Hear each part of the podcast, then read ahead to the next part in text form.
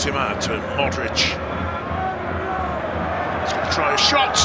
No, Oh, Luka Modric! come on. That is even better than Rodrigo's, if that's possible.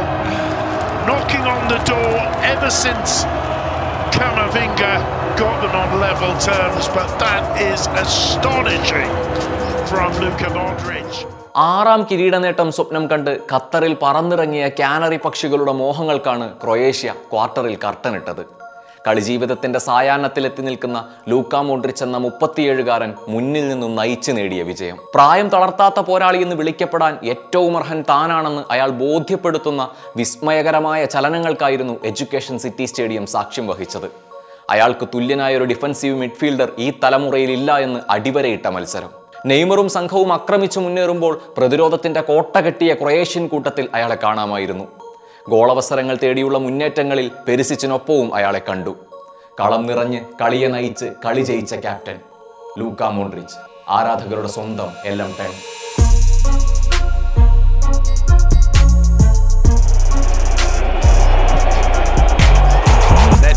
It's fallen to Rodrigo now. Modric, Neto out of So place, clever. and. Modric oh, with the wonderful. finish.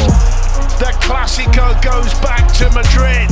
തന്റെ കരിയറിലെ അവസാന ലോകകപ്പും അവസാന അന്താരാഷ്ട്ര മത്സരങ്ങളും ഒക്കെയാണ് ഖത്തറിൽ നടന്നുകൊണ്ടിരിക്കുന്നത് എന്ന് മറ്റാരേക്കാളും നന്നായി അയാൾക്കറിയാം കഴിഞ്ഞ തവണ കയ്യെത്തും ദൂരത്ത് നിന്നും കപ്പ് നഷ്ടമായതിന്റെ പിടച്ചിൽ നെഞ്ചിൽ പേറിക്കൊണ്ടാണ് ഖത്തറിലേക്ക് അയാളും സംഘവും വണ്ടി കയറിയത് ക്വാർട്ടറിൽ നേരിടേണ്ടിയിരുന്നത് ലോക ഒന്നാം നമ്പർ ടീമായ ബ്രസീലിനെ പ്രീ മാച്ച് പ്രസ് മീറ്റിൽ മാധ്യമപ്രവർത്തകർ മോൺട്രിച്ചിനോട് ചോദിച്ചിരുന്നു. നിങ്ങൾ ഏറ്റുമുട്ടാൻ പോകുന്നത് ബ്രസീലിനോടാണല്ലോ. ലോകകപ്പിലെ ഫേവറേറ്റുകളോടാണല്ലോ. പേടിയില്ലേ എന്ന്? അയാൾ ചിരിച്ചുകൊണ്ട് പറഞ്ഞത് ഫേവറേറ്റുകൾക്ക് തോൽക്കാൻ പാടില്ലെന്ന് നിയമമൊന്നും ഇല്ലല്ലോ എന്നായിരുന്നു. ലോകം മുഴുവനുമുള്ള ബ്രസീൽ ആരാധകരെ കണ്ണീരണിയിച്ച മത്സരത്തിനൊടുവിൽ ലൂക്കാ മോൺട്രിച്ച് എന്ന ക്യാപ്റ്റനും ആ ക്യാപ്റ്റന്റെ തോളിലേറി കളി നെയ്ത ക്രൊയേഷ്യയും ക്വാർട്ടർ എന്ന കടമ്പ കടന്ന് സെമിയിലേക്ക് കുതിച്ചു കയറി. ആയിരത്തി തൊള്ളായിരത്തി എൺപത്തി അഞ്ചിൽ അവിഭക്ത യുഗോസ്ലോവാക്യയ്ക്ക് കീഴിൽ വരുന്ന റിപ്പബ്ലിക് ഓഫ് ക്രൊയേഷ്യയിലാണ് ലൂക്ക ജനിക്കുന്നത്. ക്രൊയേഷ്യൻ സ്വാതന്ത്ര്യ സമരം ആരംഭിച്ചതോടെ സഡാർ എന്ന പട്ടണത്തിൽ നിന്നും ലൂക്കയ്ക്കും കുടുംബത്തിനും ജനസീസിലേക്ക് പലായനം ചെയ്യേണ്ടി വന്നു. അവിടെയും കാര്യങ്ങൾ പന്തിയായിരുന്നില്ല. ബോസ്നിയൻ യുദ്ധഭീകരതയിൽ പുകയുകയായിരുന്ന ആ ഗ്രാമത്തിൽ ബോംബുകളും ഷെല്ലുകളും ഇടവിട്ട് വീണുകൊണ്ടിരുന്നു. മരണത്തെ മുഖാമുഖം കാണുകയും അഭയകേന്ദ്രങ്ങൾ ഒന്നൊന്നായി തകർന്നു വീഴുകയും ചെയ്യുമ്പോൾ ഒരിടത്തു നിന്ന് മറ്റൊരിടത്തേക്കുള്ള പലായനങ്ങൾ. ജീവൻ കയ്യിൽ വെച്ച് നടത്തിയ അതിജീവനത്തിനായുള്ള മരണപ്പാച്ചിലുകൾ. ഒടുക്കം ഒരു അഭയാർത്ഥിയായി ലൂക്കയുടെ ജീവിതം മാറിമറിഞ്ഞു ഫുട്ബോളിൽ നിന്ന് ലഭിച്ച പ്രതിഫലങ്ങൾ സ്വരുക്കൂട്ടി വെച്ച് ലൂക്ക മോൺട്രിച്ച് ആദ്യം ചെയ്തത് ജന്മഗ്രാമമായ സഡാറിൽ ഒരു ഫ്ലാറ്റ് വാങ്ങുകയായിരുന്നു. ജീവിതത്തിന്റെ സിംഹഭാഗവും പലായനങ്ങളിൽ ഉലഞ്ഞുപോയ ജീവിതത്തെ എത്തിപ്പിടിച്ച് അയാൾ അന്ന് ലോകത്തോട് പറഞ്ഞു ഇന്നു മുതൽ ഞാൻ അഭയാർത്ഥിയല്ല എനിക്കൊരു വീടുണ്ടായിരിക്കുന്നു. പിന്നീട് അങ്ങോട്ട് ഫുട്ബോൾ ഒരാളുടെ ജീവിതത്തിന്റെ ഭാഗതയെ നിർണയിക്കുകയായിരുന്നു കേവലം കളിക്കപ്പുറം അത് തന്റെ ജീവന്റെ ഉപ്പാണെന്ന് ഈ മുപ്പത്തിയേഴാം വയസ്സിലും അയാൾ തെളിയിക്കുകയാണ്.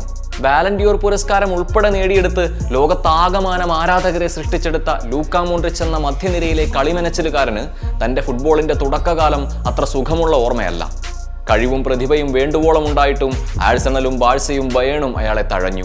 എല്ലുന്തി മെല്ലിച്ച ഉയരമില്ലാത്ത ഇയാൾ പ്രീമിയർ ലീഗിന് പറ്റിയവനല്ലെന്നായിരുന്നു ന്യായം. ഞാൻ എപ്പോഴും ചോദ്യം ചെയ്യപ്പെട്ടുകൊണ്ടേയിരുന്നു.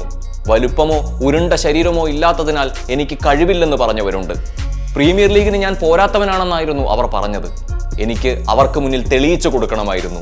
ഞാൻ ആരാണെന്ന്. ഇംഗ്ലീഷ് പ്രീമിയർ ലീഗ് ക്ലബ്ബായ ഡോട്ടൻഹാം ഹോട്ട്സ്പറിൽ രണ്ടായിരത്തി എട്ട് മുതൽ രണ്ടായിരത്തി പന്ത്രണ്ട് വരെ അയാൾ നിറഞ്ഞാടിയപ്പോൾ തഴഞ്ഞവരെല്ലാം തലതാഴ്ത്തിയിരുന്നു. പിന്നീട് ലോകത്തിലെ ഏറ്റവും സമ്പന്നമായ ക്ലബ്ബായ റയൽ മാഡ്രിഡിലേക്ക്. പ്രതിരോധത്തിലും മധ്യനിരയിലും ആക്രമണത്തിലും ഒരുപോലെ മികവ് പുലർത്തിയ കംപ്ലീറ്റ് മിഡ്ഫീൽഡർ എതിരാളികൾക്കുണ്ടാക്കിയ തലവേദന ചില്ലറയൊന്നുമായിരുന്നില്ല. അയാളുടെ മികവിൽ റയൽ നേടിയ ചാമ്പ്യൻസ് ലീഗ് കിരീടങ്ങളിലൂടെ താൻ ആരാണെന്ന് അയാൾ തെളിയിക്കുകയായിരുന്നു.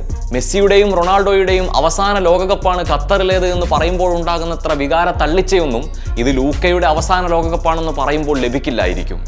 കപ്പിന് മുന്നേ കാലിടറി വീണാലും അയാൾക്കായി ഒരു കവിതയും ഒരിടത്തും രചിക്കപ്പെടുകയുമില്ല. അയാൾ നന്നായി കളിക്കുമെന്ന ഒറ്റവരി വിശേഷണത്തിൽ ഒതുക്കാവുന്നത്ര വലുപ്പമുള്ള കുറിയ മനുഷ്യൻ. തോൽക്കാൻ മനസ്സില്ലാത്ത ഒരു സംഘത്തെ കൊണ്ട് അയാൾ ഇന്ന് ഖത്തറിൽ അവസാന നാലിലേക്ക് നടന്നു കയറുകയാണ്. ബ്രസീൽ എന്ന മഹാസാഗരം നീന്തിക്കടന്നെത്തിയവർക്ക് സെമിയിൽ മെസ്സിയുടെ നീലാകാശത്തെയാണ് നേരിടാനുള്ളത്. ആശങ്കയുണ്ടോ എന്ന് ചോദിച്ചാൽ അയാൾ ഇപ്പോഴും ചിരിച്ചുകൊണ്ട് പറയുമായിരിക്കും. ഫേവറേറ്റുകൾ തോൽക്കാൻ പാടില്ലെന്ന് നിയമമൊന്നുമില്ലല്ലോ എന്ന്.